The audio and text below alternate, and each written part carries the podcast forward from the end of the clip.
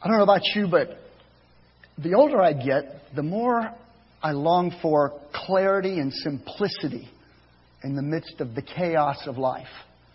Um, things just seem so complicated, don't they? Um, at every turn, at every level, it's just complicated. And I really appreciated Phil's message last week. Uh, I don't know what you titled it, Phil, but I titled it Taking the Land. Is that a good title? Uh, and, you know, Christians are always about taking the land that God has given us. That's really what we do. And as Phil so uh, biblically pointed out, in, in, in the Old Covenant days, the nation of Israel was taking the physical land uh, of all the Ite people. And, uh, but for you and I, uh, it's a different story. We're taking the land of our soul and our hearts, the, the inside of us that has been bought by Christ but there's still a battle involved, as, as was pointed out last week. And it's not just the internal land, it's, it's the land in which all the tribes and tongues and nations live. It's the whole world. Um, so, yeah, we're still about taking the land. And I thought, as I, I pondered that and was blessed in the afterglow of that, I was also, you know, just praying, Lord, what are you doing? What are you fitting together? And and as has been said here, we need to listen carefully to the messages that come, to what God's speaking to us, uh, so we know where we're going. And so I felt like Phil's message was significant, and also what's been happening on Sunday nights. Uh, Don and I are blessed to be a part of the Sunday night. Is it home group? It can't be a home group because we meet here at the church. Life group, what is it called, Ron? It's a group.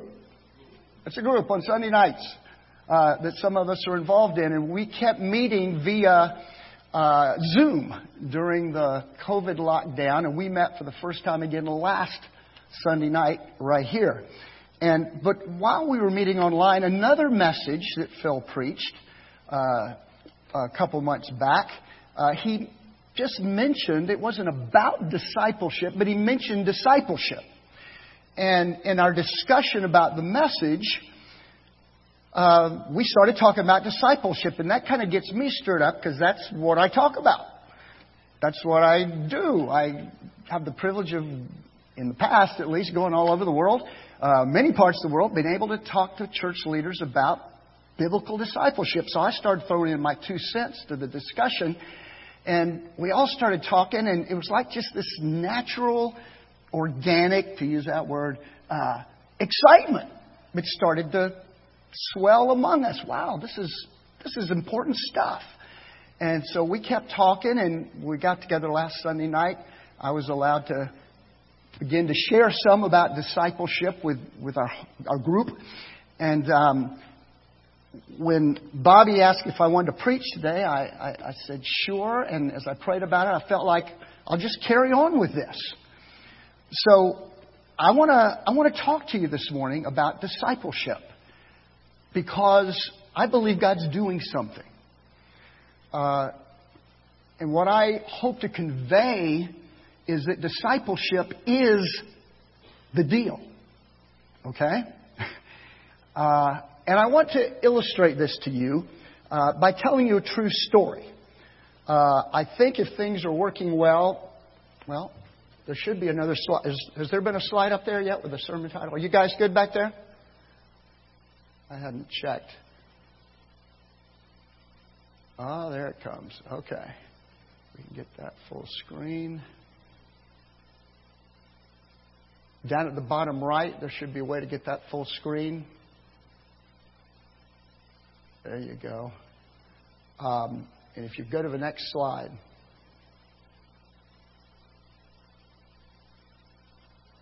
That's Matt Emmons. You ever heard of him?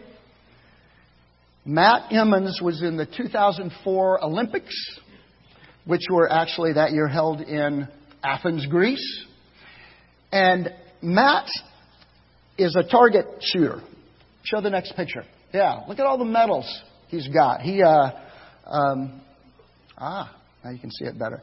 Uh, amazing gift, amazing eye, amazing ability to hold his breath and pull a trigger and hit a bullseye. And in these Olympics, he had already won one gold medal. And he only had to hit uh, one more target that looked like this. Looked just like that, except it was 50 meters away and it was only about that big around. And if he could hit anywhere on that target, because he was so far ahead of everyone else, he would win his second gold medal.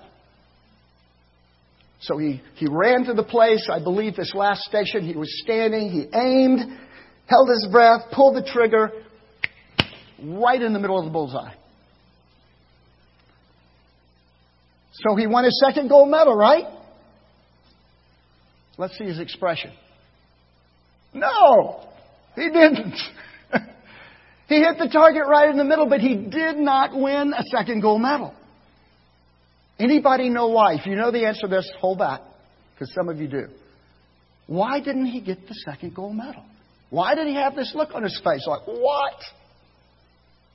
Anybody have an idea? Who knows? Wrong target. He hit the wrong target. I love, I don't love this story for his sake, but for our sake, this is so powerful. It's costly to hit the wrong target. We got to know what target we're aiming for.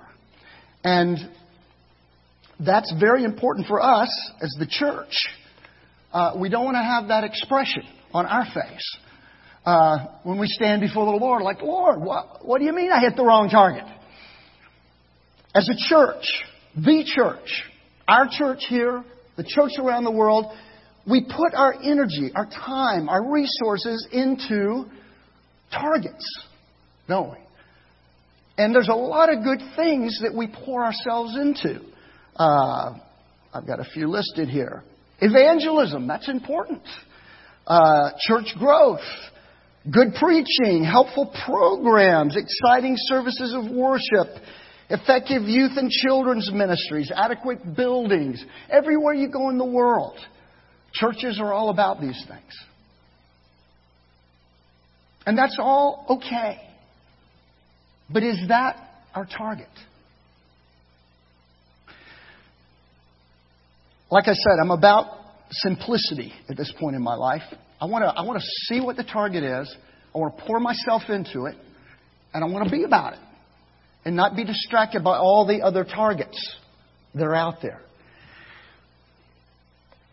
We've been, I believe, given two very clear targets by Jesus Christ.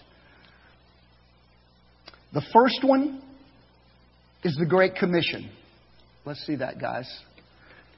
This is in, um, it's actually two places, but I want to look at it out of Matthew 22. Y'all know the Great Commandment, right?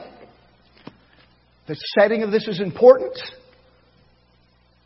Can you guys see that? I can't. I got cataract surgery coming up. I can't even see my Bible. Can I have a little light up here? hey, I got it now. I got it. I'm okay. Um, say I do. Where is that? Bear with me. Yeah, I need a little light. I'm sorry. I'm totally lost. It's dark up here. I'm a creature of the light. Sorry, John. John's always there when you need him. That's good. That's good. Thank you. Okay. Matthew 22, starting at verse 37. Uh, actually, verse 36. Uh, Teacher, which is the great commandment in the law? Uh, one of the Sadducees asked him, trying to test him, Teacher, tell us, what's, what is the bottom line here? What's the real target? All these laws we have, all these laws piled high, what is the bottom line? And you know what he said? You shall love the Lord your God with all your heart, with all your soul, and with all your mind.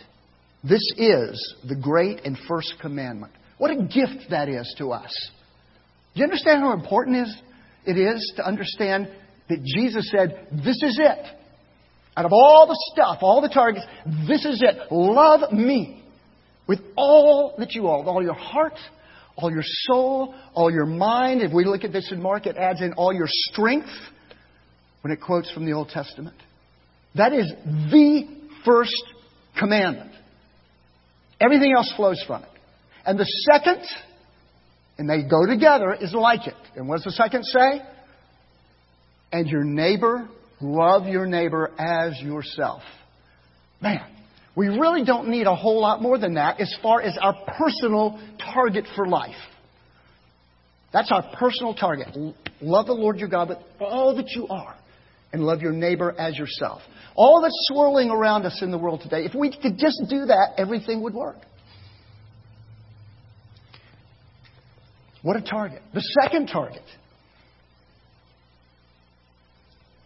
we know is the Great Commission. There's the Great Commandment and the Great Commission. Great Commission is found in Matthew 28. This becomes a corporate target. This is what we, as brothers and sisters in Christ, pour our lives into. First, I, as an individual, pursue the Great Commandment. Then, together with you, I pursue the Great Commission, which is all authority in heaven and on earth has been given to me. Pause. Did you hear what he just said? Please don't read your Bible quickly all the time. Stop and think. All authority has been given to me in heaven and on earth. So he tells us, I have authority. How much? All authority. In what realm? All authority where? When the Bible says here, heaven and earth, that's a way of saying you cannot go anywhere that I don't rule and reign. Absolutely. All authority in heaven and earth is mine. And keep in mind the context of when he said this. He's risen from the dead. He's been alive for 40 days from the grave. He's getting ready to ascend to his Father. And now we await that second coming from this point. Of course, he did send the Spirit, thank the Lord, so that all this can take place. But this is the promise we have. Based on that, he says, Therefore, because of this authority I have, you yell it. Go! Go! Where do we go? All nations. All nations. Every tribe, every tongue, every nation. That doesn't mean China, England, uh, Swaziland. That means every people group in the world. And there are thousands and thousands. And we baptize them in the name of the Father, Son, and Holy Spirit, teaching them to obey everything I uh, have commanded you. Notice those words. Teaching them to obey and command. Those are words we don't like. What do you mean? You're going to command me to do something? I have all authority in heaven and on earth and on earth. I am risen from the dead. Yeah, I'm commanding you. and you better listen. Do you know how much I love you? Would I command anything to you that wasn't absolutely glorious for you to pursue? No way. all authority. Go. Obey what I've commanded. Teach others to do the same. And I'm going to be with you in this to the very end of the age until I come back again. I'm right there. Not just next to you, where? Inside of us. What? Do you not know that your body's a temple of the Holy Spirit who lives in you? Man, He's done it all. So this is our Great Commission. These are our, this is our target all summed up Forget everything else. Focus like a laser beam on this. Great commandment in your personal life, great commission, us as the church, right here, Franklin Covenant, and the church. Our brothers and sisters in Franklin, Jerusalem, in uh, North Carolina, Judea, in the uttermost parts of the earth, all of us all over the world, this is our deal. Are you with me?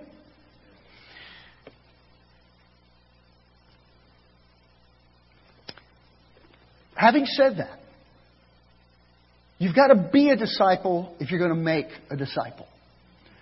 And this is what keeps the church strong. This is what will keep the church being the church. A bunch of disciples who are actually making other disciples. That, that's the commission. Go and do this. He didn't say go build churches. He didn't even say go evangelize. Notice that. It's one thing to have a bunch of converts. Quick example. I, have done this at a church, a church that will remain unnamed, a big church just south of Atlanta. And this church is just exploding with people. That's great. But you know what? There's no discipleship. It's a mile wide and an inch deep. Great to baptize people. But you've got, you look out at a congregation of, if, spiritually, a bunch of whining infants sitting in the chairs, dying, dying off one by one because they're not being fed anything. They're not being nurtured. They're not being grown up into maturity. That's what we're called to do. It doesn't do any good to make converts. Our call is to make followers, disciples. And we've not done that. The church has not done that. And that's the problem. We're missing the target. Um, what happened?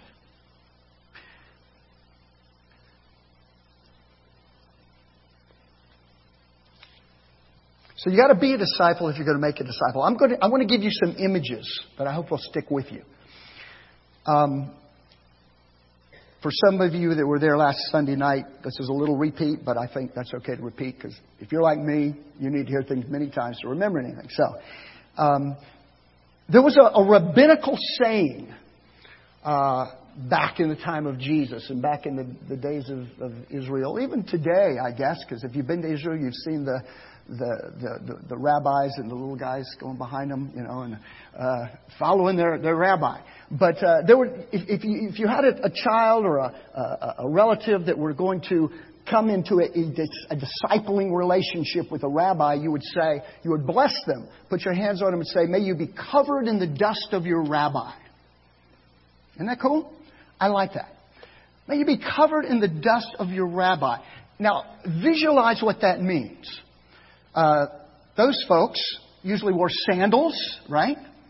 And uh, I don't know if they were quite flip flops, maybe. I don't know the exact, you know, how many shoe styles they had then. But uh, typically the roads are dusty and, and, and you walk along and you're like Pigpen, you know, and you're kicking up your, your dust behind you. And uh, so, even if you, you imagine you've seen drawings of Jesus or movies, whatever, and you see Jesus going, you've got the 12 disciples that are all following him and, and probably Peter, James, and John, they were right up close, you know, because they want to be close because Jesus is talking while they're going down the road, and they don't want to miss anything he says. But all the while, his sandals are kicking up dust, and it's getting on them. And, and, and Jesus comes and sits down, says it's time for lunch, and, and they sit around him, and, uh, you know, right there in the dirt at his feet, and they listen to him teach, they hear him pray. Uh, he gets up, they get up, they're living life with Him. And that's the picture of biblical discipleship. And, and what we're going to be talking about on Sunday nights in our group, and I want to tell you now, you're welcome to join us if you want. If God stirs your heart in what I say this morning, please come join us and talk to Ron at the end about any food you might can bring so he knows you're coming and all that. But we're going to get into these things. But, but we've got to be covered in the dust of the rabbi. But I want you to just see this image, and I want, to think, I want you to think about your dust. You stir up dust as you live your life. And your dust affects other people. Your spiritual dust, if you will. For better or for worse. And in the church, we have what I call incidental or accidental discipleship. Because we're always kicking up dust with each other. I don't mean that in an argument, you know what I'm saying? Because we're, we're with each other you know, you come to church and, you know, and, and, and, and I see Daniel and, and, uh, uh, I say, man, Daniel, what a neat guy. You know, he really is if you don't know Daniel. And, and you, you say, uh, man, I, I just love the way he, he, he cares for his kids. and uh, you know, I just really admire him. And you know, that just knowing people in the church affects you, right? Uh, but that's an accidental or incidental way that we disciple each other, encourage each other. But Jesus did it intentionally. And that's something we're going to talk about a lot. Right, Tommy? Intentional. We've got to be intentional about discipleship. Because this is what we've got to be focused on like a laser beam. This is what our, our target is. We don't want to be haphazard about it. We want to really do what this thing is Jesus is calling us, and He's the model. So it's all about our dust. And I want my dust to be good. I, I, want to affect people for the glory of God, to help them mature, to feed them, to see them become all Jesus wants them to be. But that means I've got to be relational with them. I've got to be intentional with them. I've got to be authentic with them. I think I got a slide for that. Is that up there? Yeah. Uh, uh, I've got to be accountable in that I'm going to be honest with them and let them be honest with me. I'm going to be committed to the process. And, and, and finally, it's got to be Bible centered. Uh, if you read John 17, one of the most amazing chapters of the New Testament. If you haven't read John 17 lately, it's all it's the true Lord's prayer. It's an insight into the prayer Jesus prayed in the upper room just before he went to the cross, and it's all about praying for his guys, minus you know who, because he left. Uh, and he's saying, Lord, Father, you gave me your word, and I gave it to them, and they have received it. Over and over, he talks about giving them the word.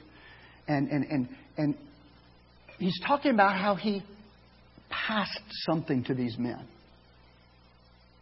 And remember, we got to be honest about if we're going to have a legacy, if we're going to fulfill our purpose during our time on this earth, shouldn't we do it the way Jesus did it? Because his plan worked pretty well.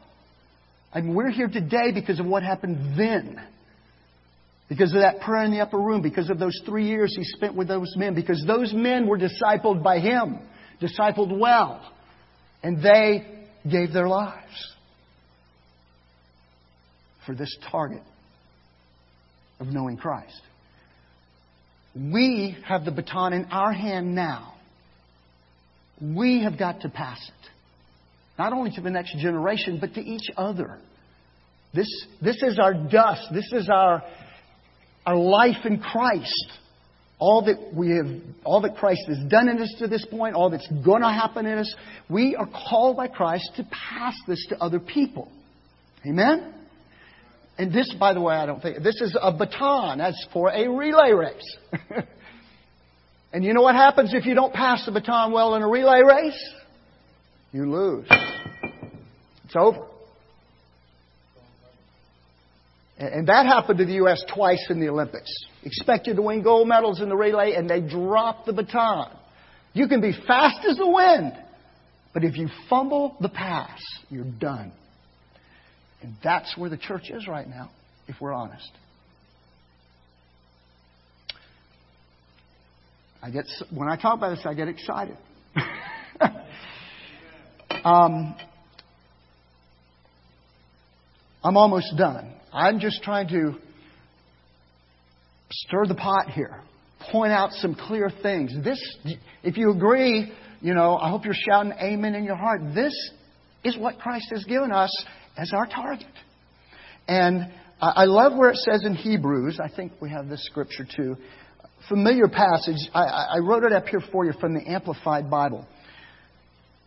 Hebrews 10, 24 through 25. And let us consider and give attentive, continuous care to watching over one another,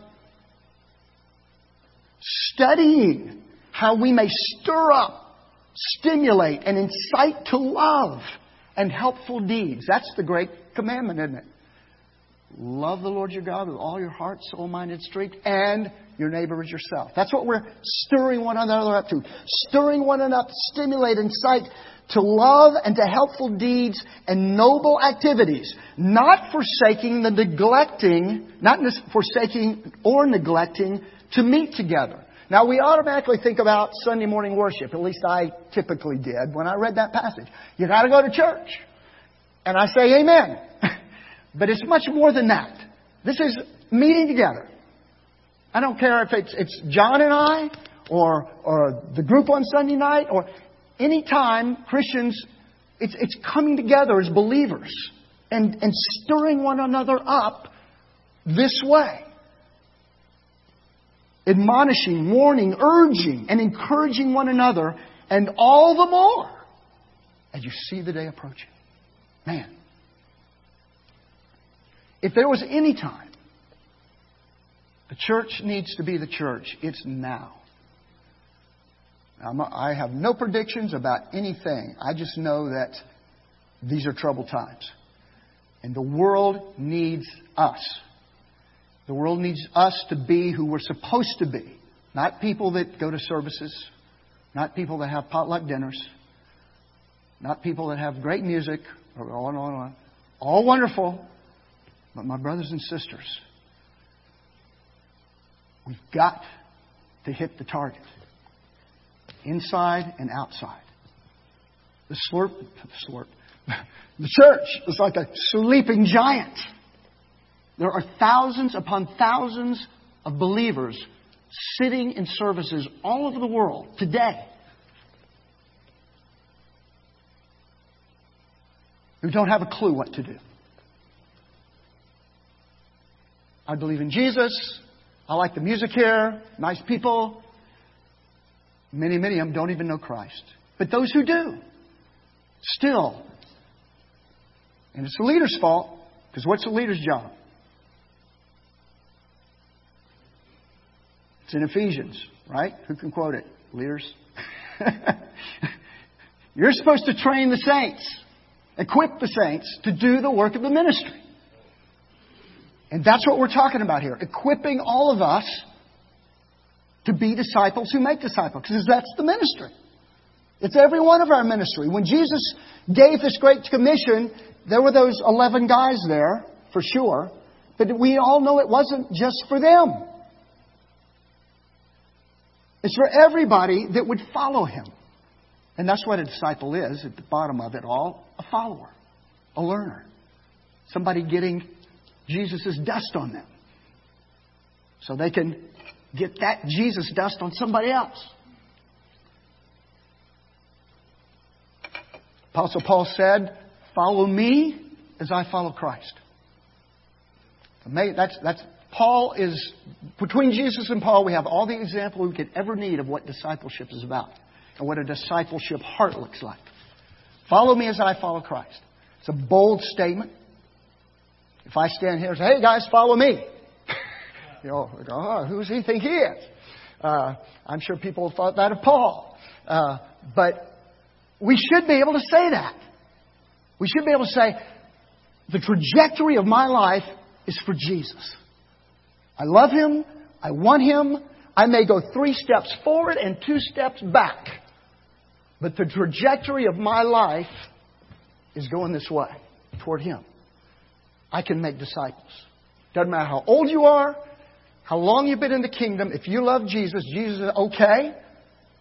Go and do this. Hit these targets. Love me with all your heart. Love your neighbors yourself and go into the world.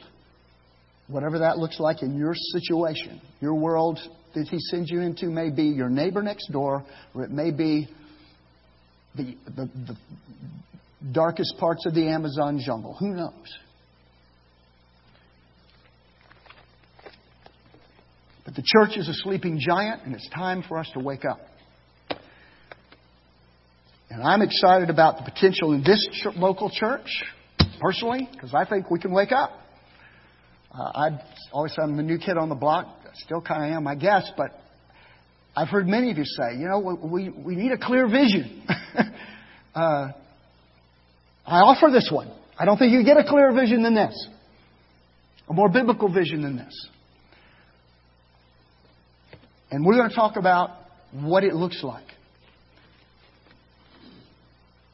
This verse out of Hebrews, it's about, it's about a, a, a fellowship between people that, that is rich and, and real and, and life giving. And um, I've tried to enter into that with a few brothers in, in this fellowship. And I'm going to continue to do that. And, and it, it says in 2 Timothy 2 2, Paul says to Timothy, Okay, I have given it to you, Timothy. You've walked with me, you've seen how I've lived, you've heard what I've taught. Now you find other faithful people and you pass it to them and teach them to find other faithful people. That's how church growth works. It's not programs. This is not a program. This is the DNA of the church. Amen? This is Christian life. I am growing in Christ. I'm here to pour my life into helping you grow in Christ. And it becomes multiplication, not slow addition. And that's how the church grows. And that's how the church stays strong. Because you've got to be a disciple if you're going to make disciples. You've got to be somebody who has worthy, I'll use the word worthy, dust that's worthwhile getting on you. So you stay strong and you help others stay strong. And I'm going to be quiet because I start to ramble. Uh, but if, if, if God is stirring anything in your heart uh, from what I'm sharing this morning, please join us tonight at 6 because we're going to pursue in our group. Uh, we're going to talk. We're going to wrestle with scriptures. We're going to uh, we're going to start these the five things. Uh, uh, praying about who God would give us to, to become relational and intentional and authentic and accountable and get in the Word with in a, a, way I'll teach you how to do, a very simple way to, to fellowship in the Word that's being used all over the world called Discovery Bible Study. It's not rocket science, simplicity. It's all about simplicity because it makes it transferable. Are you with me? Amen. I'm going to be quiet. Can I, can I pray? Okay. And, and you don't need to clap when we're done, right, Tommy? Uh, uh, I didn't do anything. Uh, I just uh, I just said what I think the Lord wants us to hear. So, Father,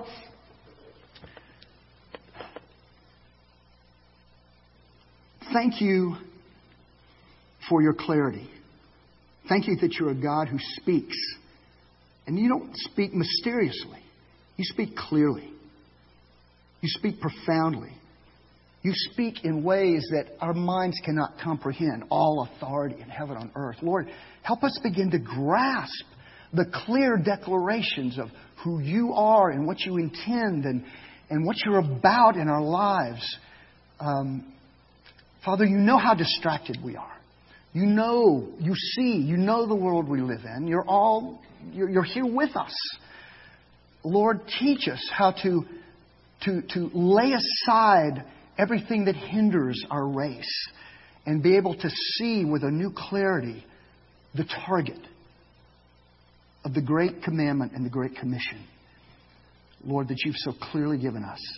Lord, we pray for Franklin Covenant Church, Lord, that you will raise us up in this clear vision, that we will multiply, uh, not for our sakes, or Lord, because we're here for you.